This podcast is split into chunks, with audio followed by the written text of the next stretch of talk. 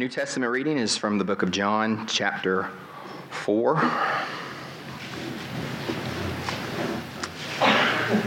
We're going to begin at verse 46.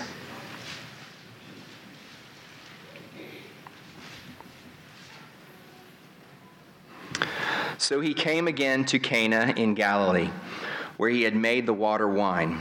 And at Capernaum there was an official whose son was ill. When this man heard that Jesus had come from Judea to Galilee, he went to him and asked him to come down and heal his son, for he was at the point of death. So Jesus said to him, Unless you see signs and wonders, you will not believe. The official said to him, Sir, come down before my child dies. Jesus said to him, Go, your son will live. The man believed the word that Jesus spoke to him and went on his way. As he was going down, his servants met him and told him that his son was recovering. So he asked them the hour when he began to get better, and they said to him, Yesterday at the seventh hour, the fever left him. The father knew that was the hour when Jesus had said to him, Your son will live. And he himself believed, and all his household. This was now the second sign that Jesus did when he had come from Judea to Galilee. And our sermon text is in the book of 2 Peter.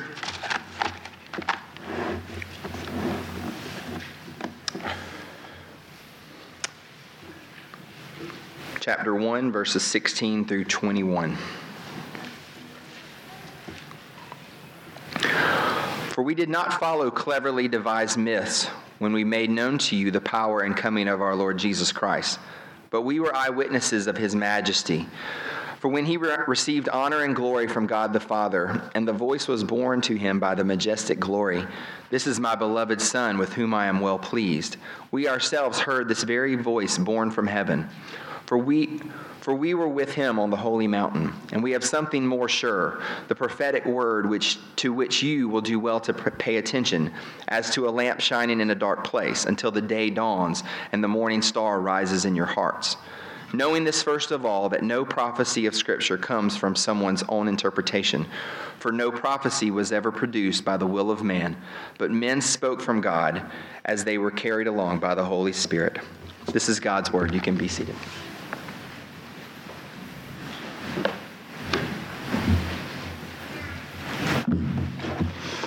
Amen. Amen.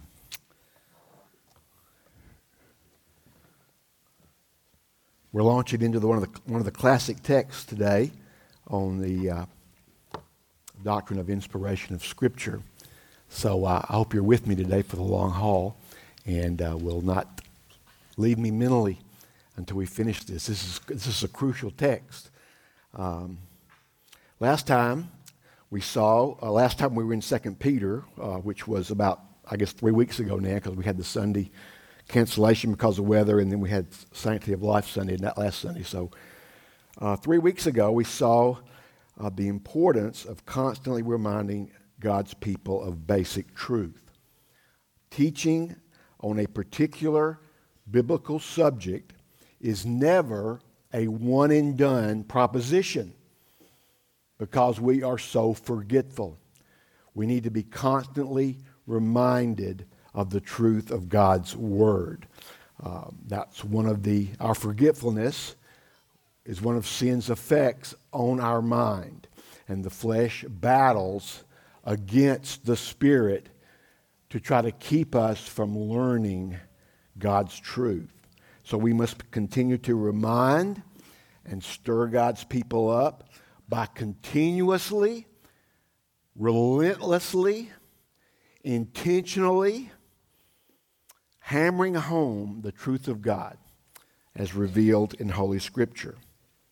Today we come to a very key passage uh, in the Word of God that deals with the inspiration of Scripture, its source, its uh, origins, where it came from.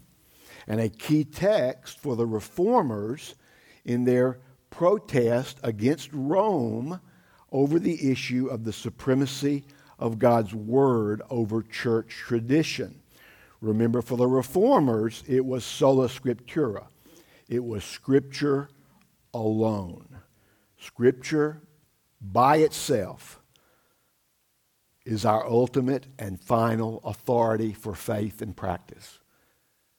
Whereas the Roman Catholic Church taught it was Scripture plus church tradition, plus rulings from the chair, rulings from councils and popes. So that was a big, that was a big deal. That was a huge deal. In their book, Baptists and the Bible, L. Russ Bush and Tom J. Nettles wrote this quote, The reformers believed Scripture to be God's word written. It was trusted, not doubted. It was studied, not ignored. It was taken as the final authority with regard to those matters on which it spoke or made affirmations. Starting from Scripture, one could find the true knowledge of reality. End quote. And Pastor John MacArthur writes what the Apostle Peter wrote in 2 Peter 1 16 to 21, the text that we are now in, is foundational to the Reformers' understanding of Scripture and clearly indicates that in the Bible, believers have an accurate, written revelation of God's truth. So, in this text, Peter re emphasizes the infallible source of God's truth and compares it to one of his most amazing life experiences. And this is interesting. We're going to find this interesting, I believe. So let's pray and ask for God's help, ask for the Spirit to teach us, and then dive in. Father, we thank you for another Sunday morning in your word together. What a blessing. May we, each and every one of us who are believers, may we say, as Peter said on that Mount of Transfiguration roughly 2,000 years ago, may we say, as he said, it is good that we are here. Father, that's the cry of my heart for my church family. That every Sunday, every Sunday morning, we would leave here saying, It was good that we were here.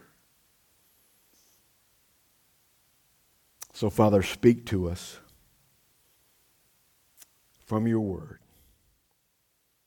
Not in an audible voice like on the mountain but from the pages of your written word, which is more trustworthy than that experience.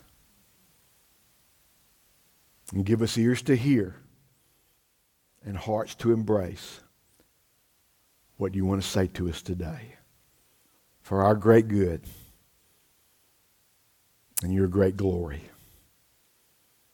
As we have sung today, oh Lord, we need you.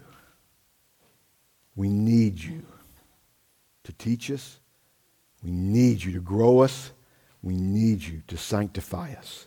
We need you to transform us into a greater likeness of your Son. Please do that as a result of our time together today. We pray this in Jesus' name. Amen. Okay, so let's look first at the, uh, at the testimony of Peter, beginning at verse 16. He, we, you've got the connecting word therefore, which connects this text to the previous text. It's a link to what Peter has just said. And so what we're going to get here is, is a further elaboration or an unpacking or an explanation of why Peter is so intent on reminding God's people of Scripture. He's going to say, I, I need to keep reminding you of this, for this is from God. This is not our own private interpretation. This is from God. This is God's word. And he's also going to throw in there his personal experience with God incarnate on the Mount of Transfiguration. So uh, the, the connection of these uh, verses uh, uh 16 uh, and through 18 and 19 through 21 is very, very interesting. And I hope you'll grasp what Peter is telling us this morning under the inspiration of the Holy Spirit. So in verse 16, beginning at verse 16, Peter tell, tells us that they were eyewitnesses of his glorious majesty at the transfiguration of God's Son. And Peter is saying, hey, in verse 16, we didn't make this stuff up, okay? We're not following cleverly devised myths, okay? We're, we're not giving you myths or, or fables or fairy tales. We're not trying to trick you or fool you or, or pull the wool over your eyes or deceive you or anything like that. Like that. We, me and my fellow apostles, this is Peter speaking, we were actual eyewitnesses. We saw this happen. And he could go on, not only the Mount of Transfiguration, but we saw the things that Jesus did. You know, uh, as, as, as for, John says, as Peter's buddy John said in his first letter, we, we touched the, this word of life, this word incarnate. We touched him. We were with him. We heard him speak. We saw his works. We saw his miracles. And Peter is speaking specifically here of the miracle that they witnessed on the Mount of Transfiguration. He calls it the coming of our Lord Jesus Christ. The word coming there translates the familiar New Testament word parousia, which means appearing or arriving. And when used in the New Testament, it always refers to Christ's second coming. And then he says that he and the other apostles were, quote, eyewitnesses of his majesty. Now, the pronoun we here is referring to Peter, James, and John. Because in verse 18, he, he elaborates on that by saying, we ourselves. So he's talking about a specific group of three apostles. That's important to note because later in the text, when we see the pronoun we, it's talking about all believers. So we need to make that differentiation. So here, in the beginning of the text, the we is Peter, James, and John. Peter is saying, On that mountain, we saw the very majesty, the very splendor, the grandeur, the magnificence of our Lord. We got a preview of what it will be like when he returns and his glory will be on full display. In other words, these three guys got a preview of coming attractions. So we want to go back to Mark, the Gospel of Mark, and read the account that Peter is talking about. And remember, there's a natural connection here because Mark is probably dictating for Peter. Most scholars believe that Mark was writing what Peter was instructing him to write. So there's a natural connection between the Gospel of Mark and Peter's letter. So let's go back there to Mark chapter 9. Since Peter brought it up in this letter, let's go back and get a few more details. Mark chapter 9, beginning at verse 2. And we'll read to verse 8. Mark chapter 9, verse 2. After six days, Jesus took with him Peter and James and John. Remember that, that's the we of verse 16. And led them up a high mountain by themselves. And he was transfigured before them. And his clothes became radiant, intensely white as no one on earth could bleach them. And there appeared to them Elijah with Moses, and they were talking with Jesus. And Peter said to Jesus, Rabbi, it is good that we are here. Let us make three tents one for you, and one for Moses, and one for Elijah. For he did not know what to say, for they were terrified. I love that. And a cloud overshadowed them. And a voice came out of the cloud This is my beloved Son. Listen to him. And suddenly, looking around, they no longer saw anyone with them but Jesus only.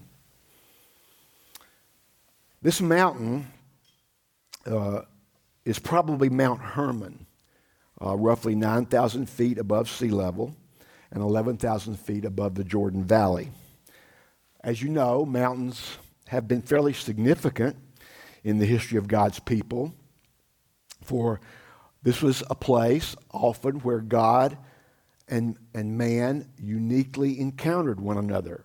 Examples, of course, the Ten Commandments, the giving of the Ten Commandments at Mount Sinai, uh, Elijah and the prophets of Baal at Mount Carmel, Jesus and the Sermon on the Mount, etc. We could go on.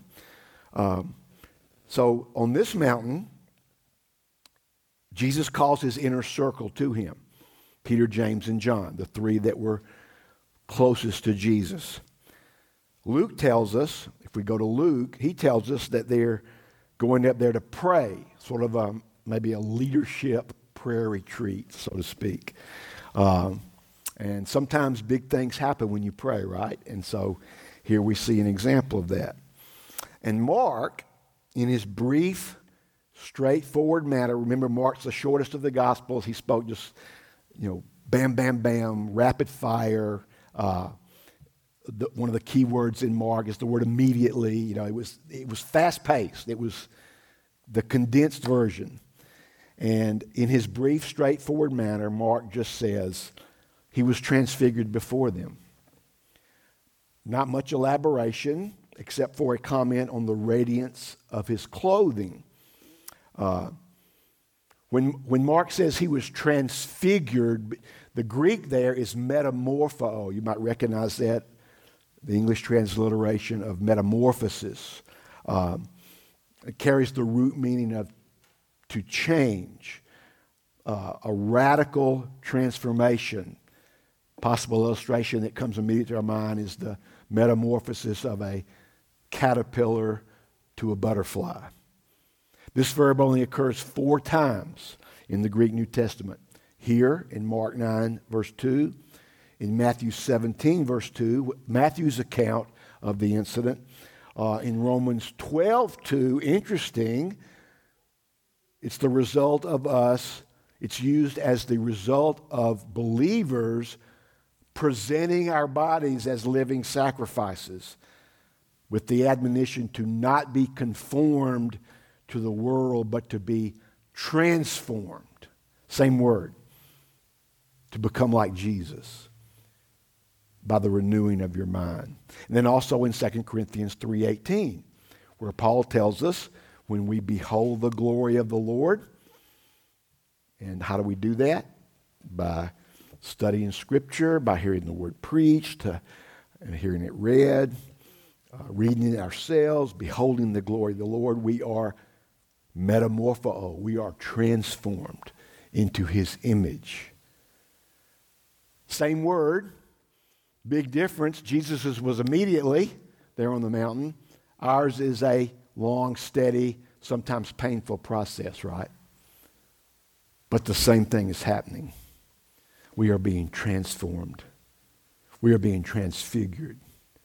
And one day it will be complete when Jesus returns. When we see him, we will be as he is. This preview that Peter and James and John got, that's going to be a reality for us on the last day. So, Jesus was changed here for a brief time.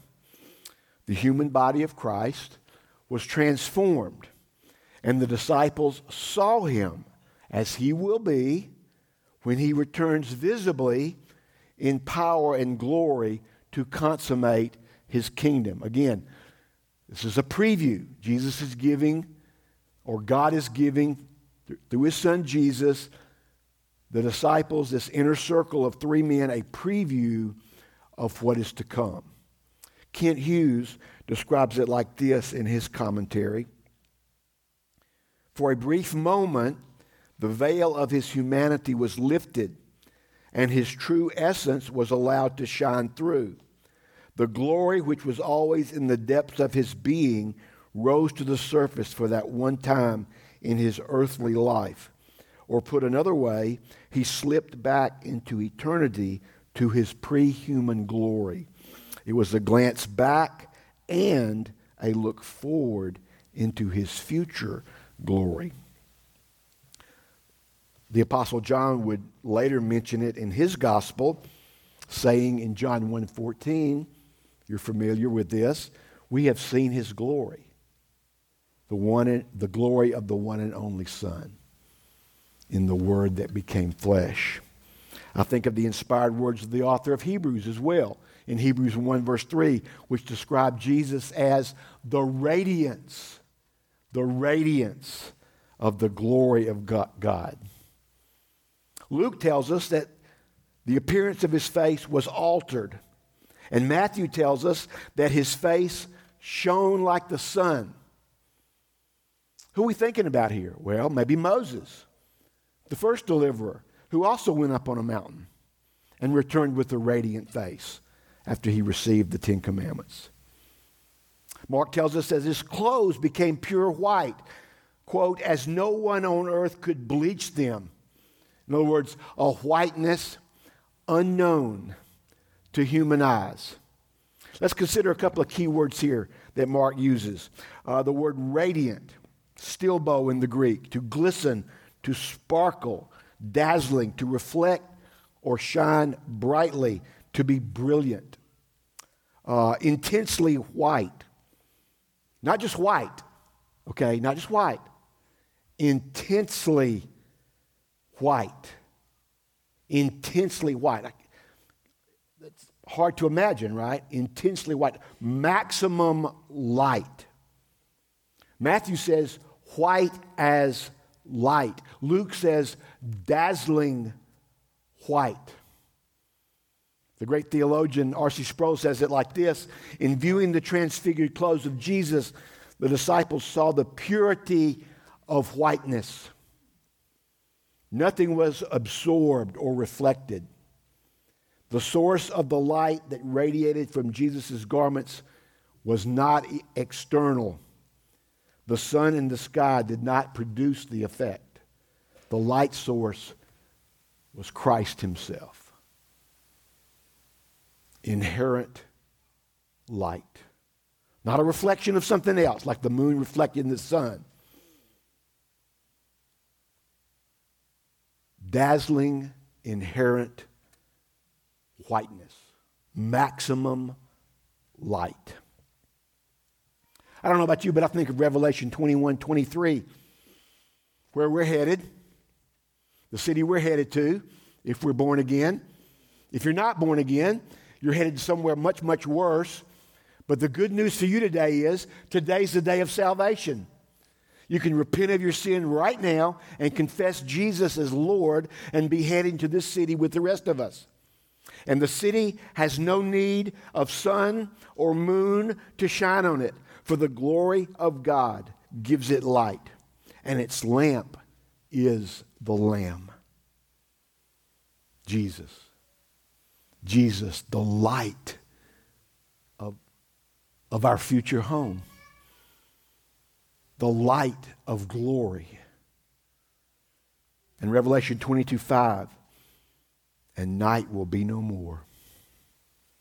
They will need no light of lamp or sun. You don't need to pack any lamps for heaven. Don't need to take any flashlights. Don't need to flip on your phone. They will need no light of lamp or sun. For the Lord God will be their light, and they will reign forever and ever. That's where we're headed, beloved. That's where we're headed. If we're believing in Jesus. So the question here is what, what's the Lord doing here? Ponder that for a minute. What, what is Jesus doing here? I think he's giving them a brief picture, as I've already said, of what is to come. He's letting these three disciples know that we're fixing to hit some rough waters, but everything's going to be okay. Everything's going to be okay. He's letting them know that glory will follow the suffering that He has called them to. On this earth, believers take up their cross. On the new earth, we get a crown. On this earth, we go through the continuous and sometimes painful process of sanctification. On the new earth, that process is done. It's over. We will be glorified with no more hardship, no more crying, no more pain, no more carrying of the cross. Suffering now, glory later. Challenging and heartbreaking and painful life now, best life later, not now. I'm looking at you, Joel. Not, not, not Joel Spradlin. Okay, you know, you know what I'm talking about.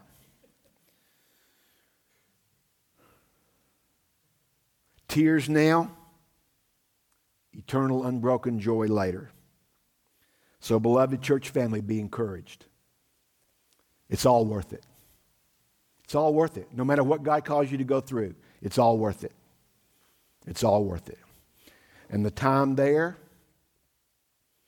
on a on a time clock, on a clock is infinite.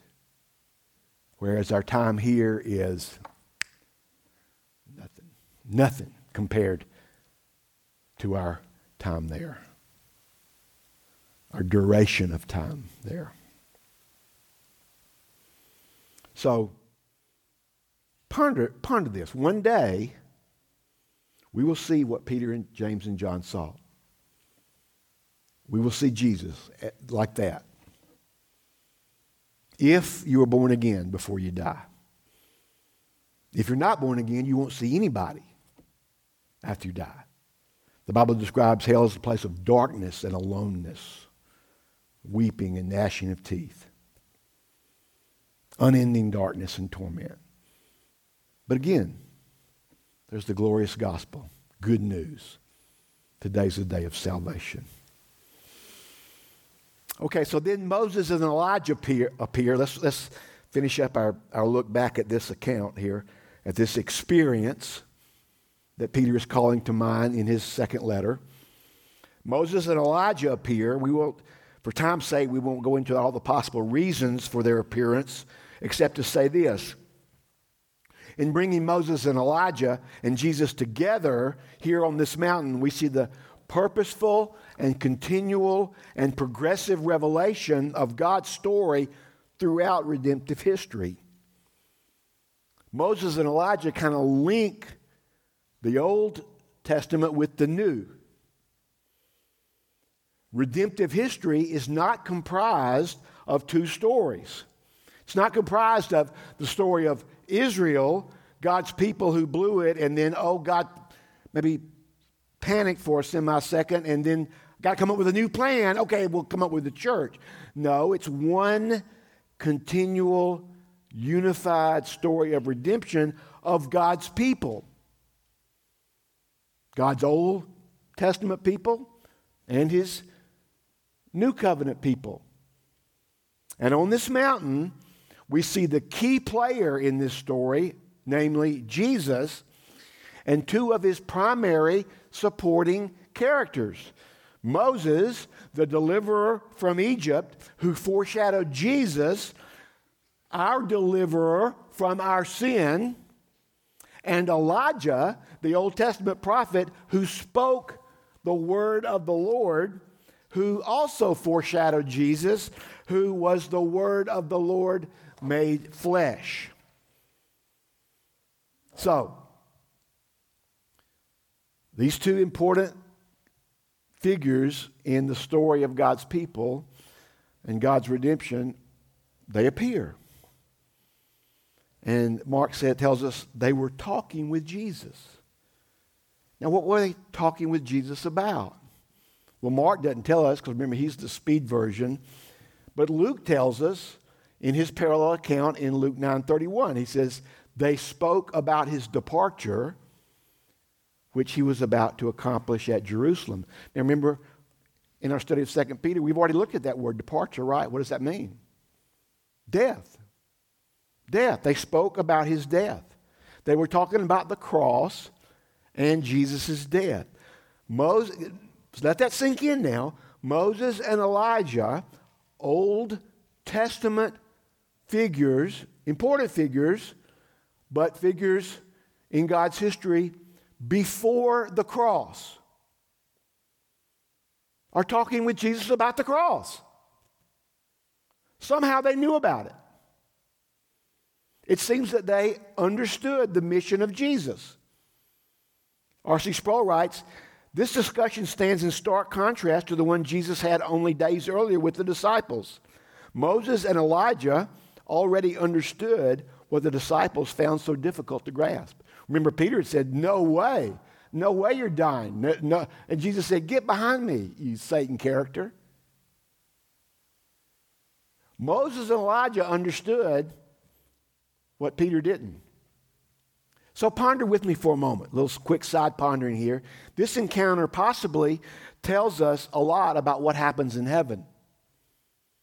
These two died in faith. Moses, and Elijah died in faith, but knowing nothing about the cross that would secure their faith. Now they were talking to Jesus about it, seemingly in an understanding way. The point in heaven, we will understand things more fully. Isn't that what the old gospel song says? We'll understand it better by and by. The scripture says that now we see in a mirror dimly, but then face to face. Now that's some heavy duty pondering. You think about that. Things that you don't understand right now. If you belong to Jesus, one day you will. One day you will. Big question is are you trusting? Are you trusting in the times when you don't understand, when you don't have the answers?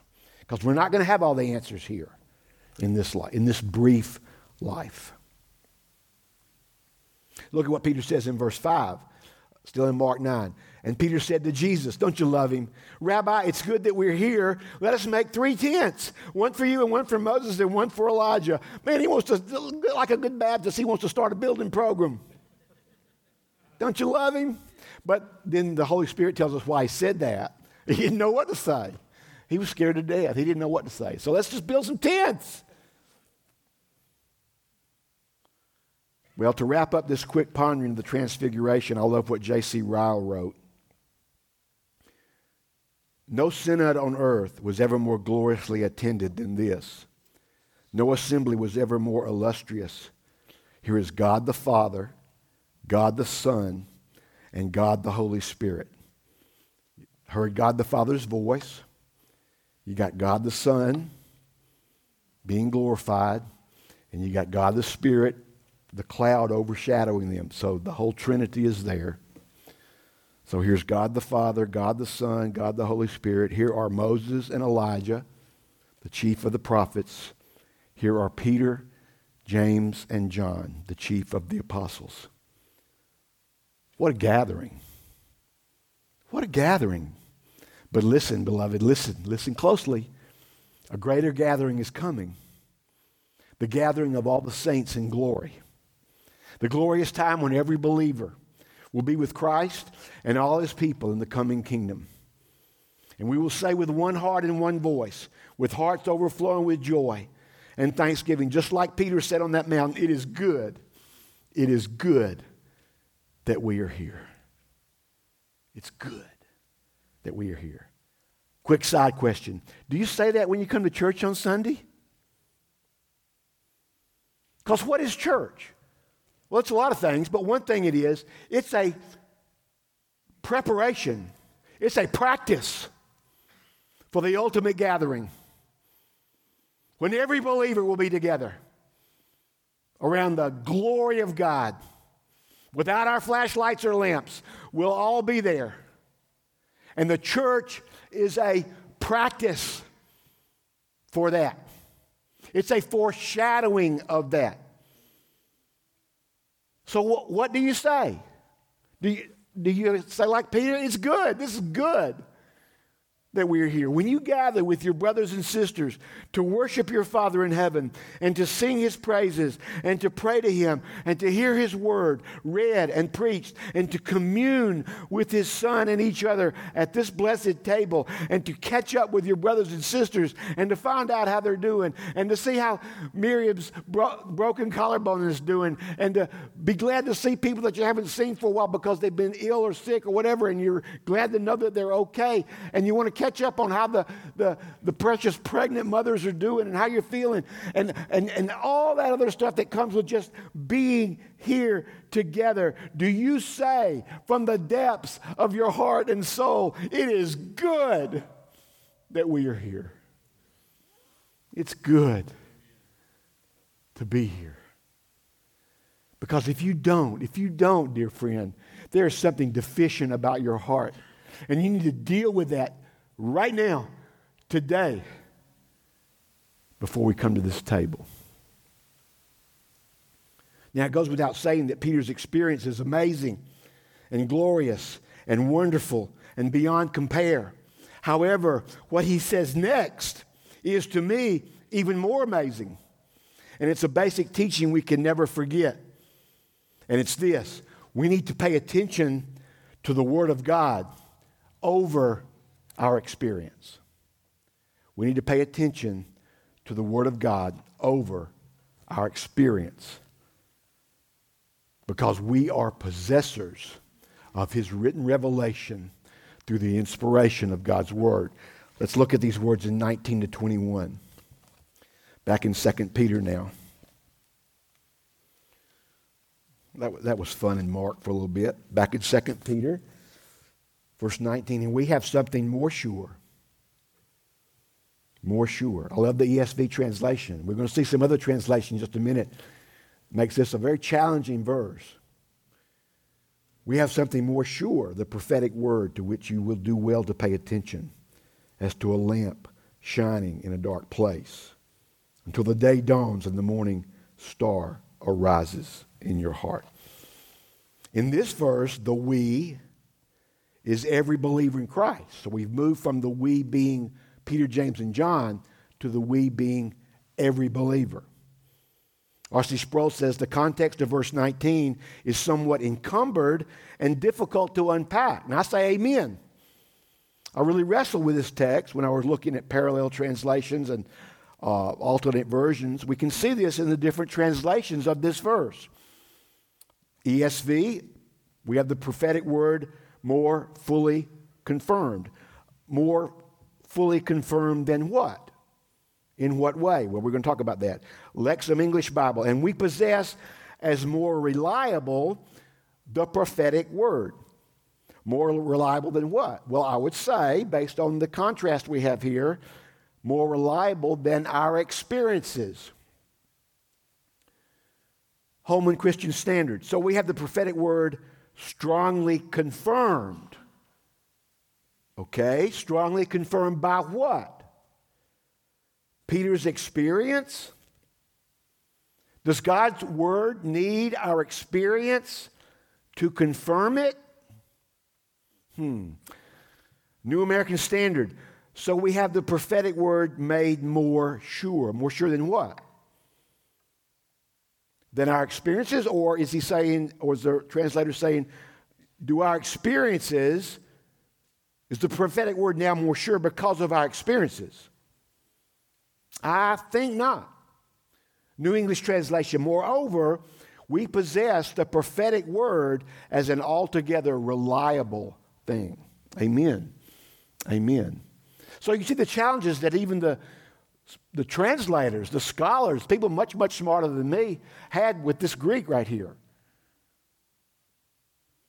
John MacArthur is very helpful when he says this. Some commentators contend the phrase indicates that the apostles' experiences validated the scripture, that glimpsing Jesus' kingdom glory on the Mount of Transfiguration somehow confirmed the prophet's predictions concerning his second coming.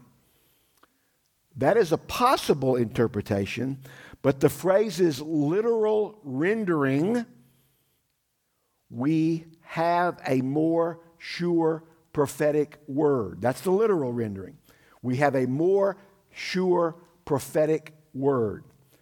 Recommends another interpretation that is as reliable and helpful and I'm sure encouraging as Peter's experience was, the prophetic word of Scripture is more sure. Beloved, this is so vital because you might go through your whole life as a Christian without what someone may call a mountaintop or supernatural experience. Does that mean your salvation is invalidated? Does that mean this is not real? Do we need an experience, quote unquote, to validate what God has said? Now, let's put this under the microscope. Look, note the immediate context of 19 to 21. It comes right after 16 through 18. That's a deep thought. You might need to stop and really let that sink in that, that verse 19 comes after verse 18. But anyway, look at what Peter's doing here. In verse 18, Peter says, basically, paraphrasing, we heard an audible voice. Okay? We heard the audible word of God, which I pray that we would all agree is not the norm. Not the norm. It's not what we look for. It's not what we wait for now in this non apostolic age. I'll just be honest with you. If I hear somebody talking about hearing an audible voice, I get very leery about their spiritual maturity. I want to encourage you, beloved, even be careful with the phrase, the Lord told me. Well, yet the Lord told us through the written word, okay? We've got to be careful with the phraseology we, we use. The Bible never instructs us to wait for an, an audible voice of the Lord or a perceived audible voice of the Lord. I've had family members, rest their soul, I hope they're okay, tell me, the Lord told me to divorce your uncle. Really? Really? The Bible never instructs us to wait for an audible voice. He tells us, it tells us to pray for wisdom. A better phrase than the Lord told me. Although, I'll admit, if you mean by that, I've gleaned from Scripture. Okay, but listen, a better phrase than the Lord told me might be based on God's word and prayer. I have decided to whatever. So you take that, you ponder that, and let's try to be theological in our conversation and in our terminology and our wording. But I, I, I kind of I interrupt I interrupted there what I was trying to get to. In verse 18, Peter says, "We heard an audible voice." Okay, Peter, we got you. And in the very next verse, Peter contrasts the inaudible written word, basically saying, "Okay, if you don't buy my personal testimony and my experience, guess what? We have the scripture which is more reliable than the experience I've just told you about. And it tells you in writing that Jesus is coming again. The fact that I got a, I'm speaking for Peter here, the fact that I got a preview of it, the fact that I got a preview of that great event doesn't really matter. Yes, it was an amazing experience. God, in His grace, let me have that experience. But even if that had not have, have happened, even if that experience had not occurred, I would believe Jesus is coming again because Scripture says it. Are you with me? Do you hear what I'm saying? This is more reliable than your experience. Don't trust your experiences. Trust this. MacArthur continues throughout redemptive history, God Himself has repeatedly emphasized that his, inspired word is inerrant, infallible, and the all sufficient source of truth, which does not require human confirmation. And Paul Tautges writes in his book on counseling because of its inspiration, Scripture, the prophetic word, is inerrant and therefore more reliable than even the most enthralling spiritual experience, even the one Peter had on the Mount of Transfiguration. Beloved, you've got something in your hand there on your lap or sitting in your chair next to you. You've got something more trustworthy than Peter's account of the transfiguration of Jesus. So listen to it. Listen to it. Instead of listening, well, let me put it this way listen, listen to him by listening to this. In these last days, he has, he has spoken to us from this word. We must contend for it, contend for the faith once delivered to the saints. So, to put verses 18 and 19 together, Paul is saying, James and John and I heard the audible voice of God on that mountain. But we all, all of us, all of us, this doesn't make us anything special. This doesn't put us in the spiritual elite.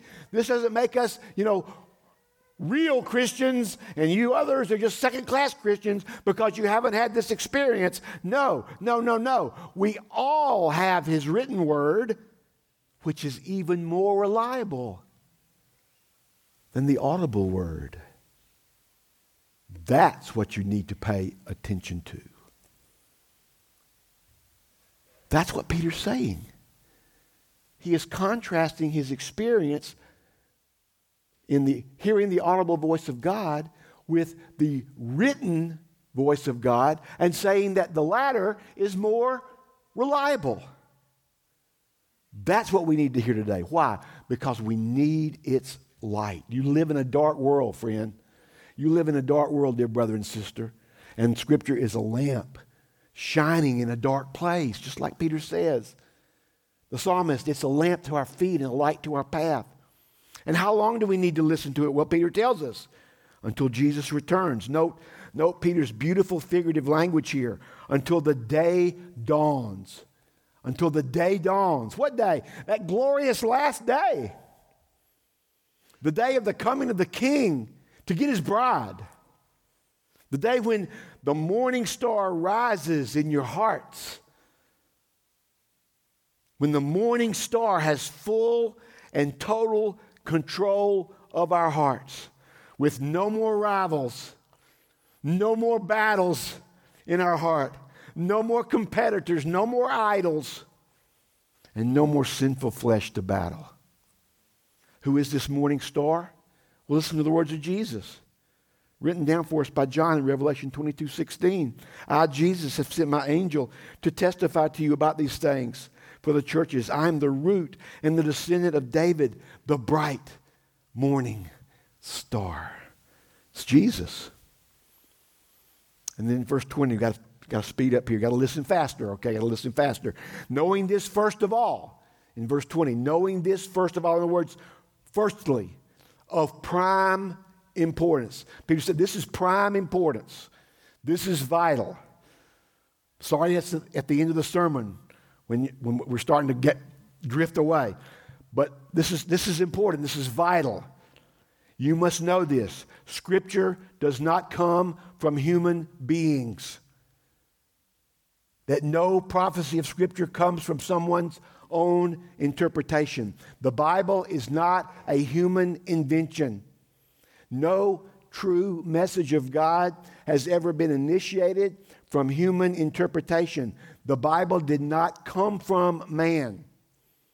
I love the New English translation.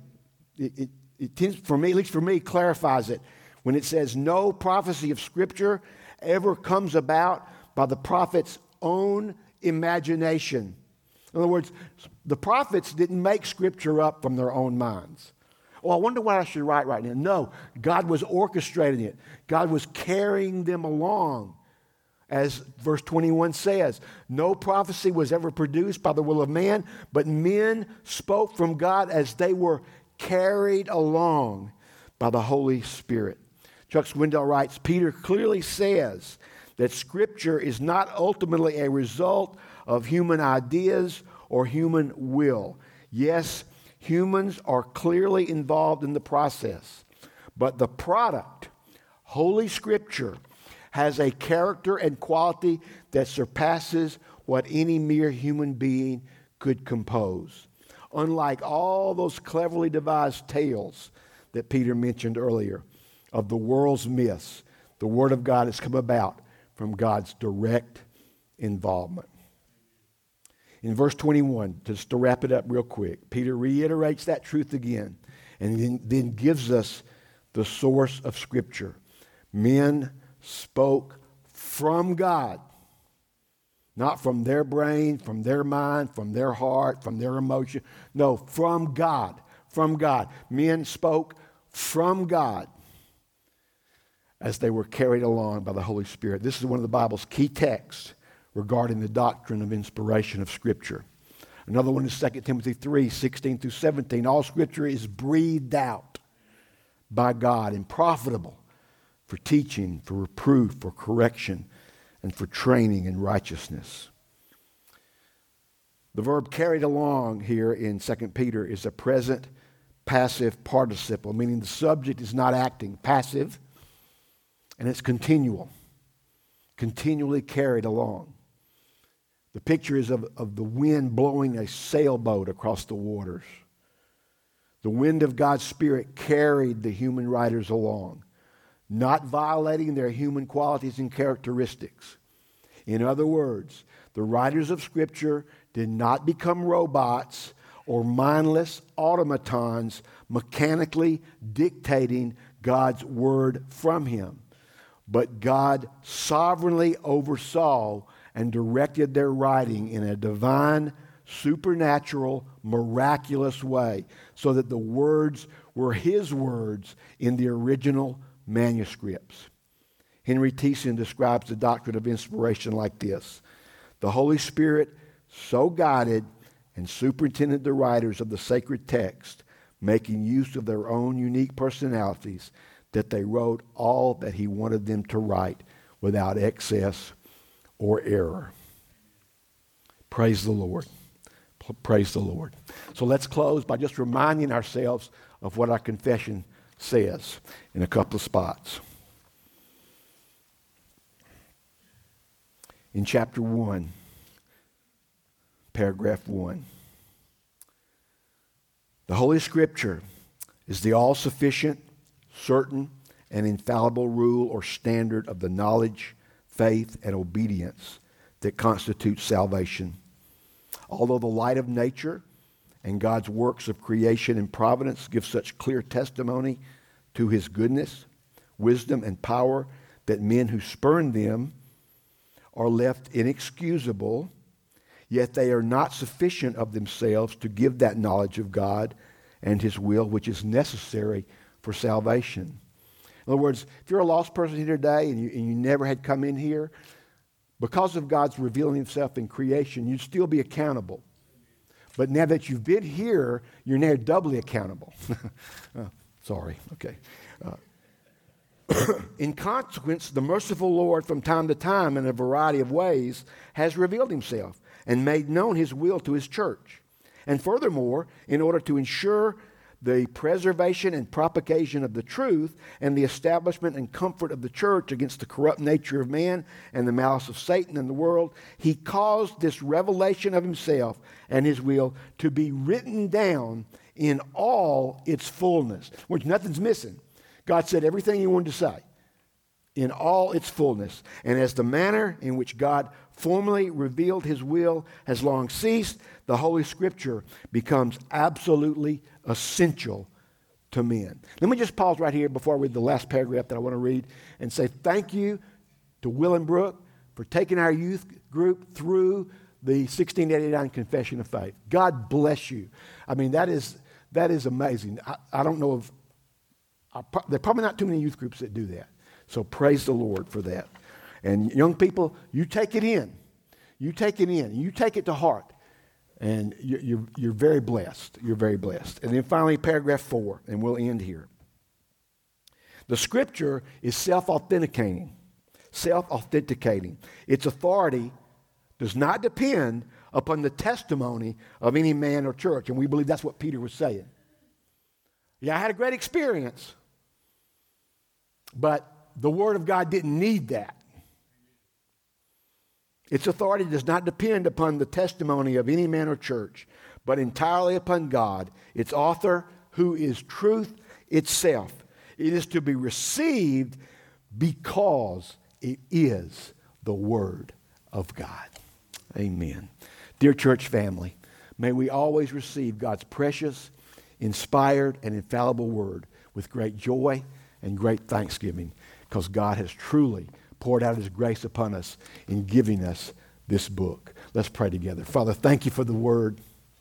Thank you for the inspired word. And thank you for these words of Peter today. Help us to put our, our, our experiences in the right perspective in relation to your authoritative word. And we give you all the glory and thanks for that. We thank you now for our time at the table. May our communion with you and with, with, with each other be precious to us. And may we get up from this blessed table of grace saying, It was good. It was good that we were here. And that's our prayer, Father. In Jesus' precious name, amen.